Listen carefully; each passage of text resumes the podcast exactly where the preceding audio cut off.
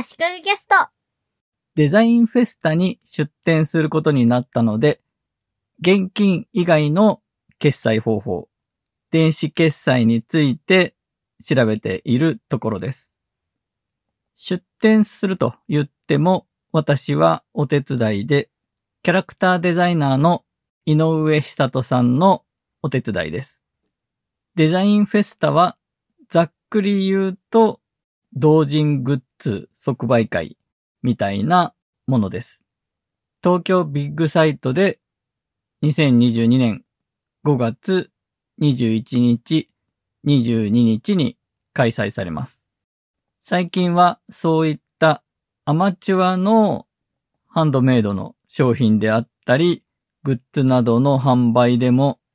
電子決済が多く使われてるらしいんですね。PayPay を使ってるところが多いので、とりあえず PayPay がいいんじゃないかということで調べてみました。私はデジタルデジタル言ってる割には PayPay も他のなんとか Pay も使っていません。お店とかが導入している PayPay の決済の仕組みではなくて、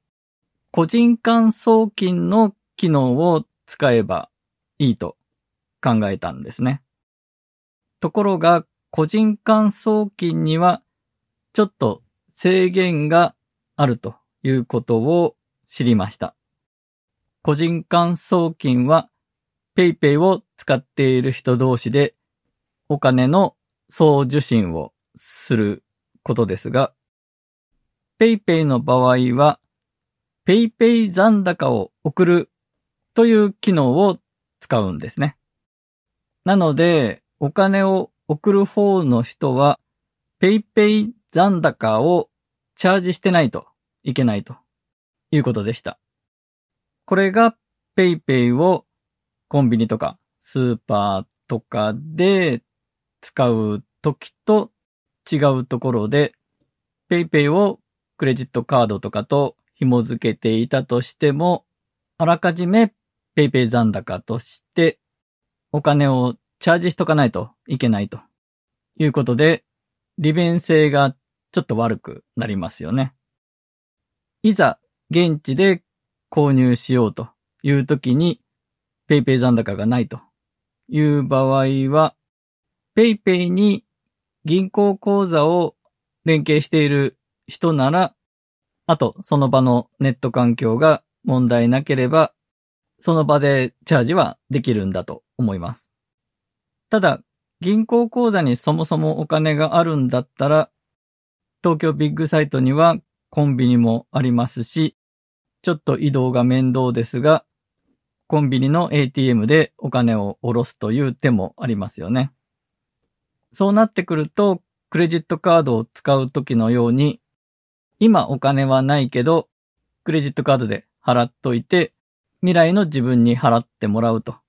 いう使い方はできないということになってしまうなと思いました。PayPay 以外でアマチュアの人にも多く使われている決済方法として、スクエアというのもあります。スクエアだとクレジットカードを使っての支払いができます。実はスクエアは私は以前すでに登録をしていて、個人事業主としてお金を受け取れるような設定もすでにしていました。確かちょっと面倒な認証作業的なことをしたと記憶しています。ペイパルという決済サービスでもお金を受け取れるような登録設定をしているので、それとごっちゃになってるかもしれません。確かペイパルよりスクエアの方が設定が簡単ですんなりいった記憶があります。スクエアを使ってお金を受け取る方法はいくつかあるんですが、今回は支払いリンクというのを作る方法を使いたいと考えています。金額と商品名などを設定して支払いリンクというのを作れるんですね。そしてそのリンクの QR コードを作成して購入してくれる人に自分のスマホで読み取ってもらってリンク先にアクセスしてもらってクレジットカード番号などを入力してもらうと。そういう手順を考えています。私のスマホで金額を設定して、クレジットカード番号を入力してもらうという方法が一番楽だとは思うんですが、人のスマホにクレジットカード番号を入力するより、自分のスマホに入力する方が安全な印象を与えると思うんですね。ともかく、これだけの簡単な作業で、お金を払う側の人はユーザー登録など不要なので、とても楽で便利だと思います。使えるクレジットカードは、ビザ、マスター、アメリカンエクスプレス、JCB で、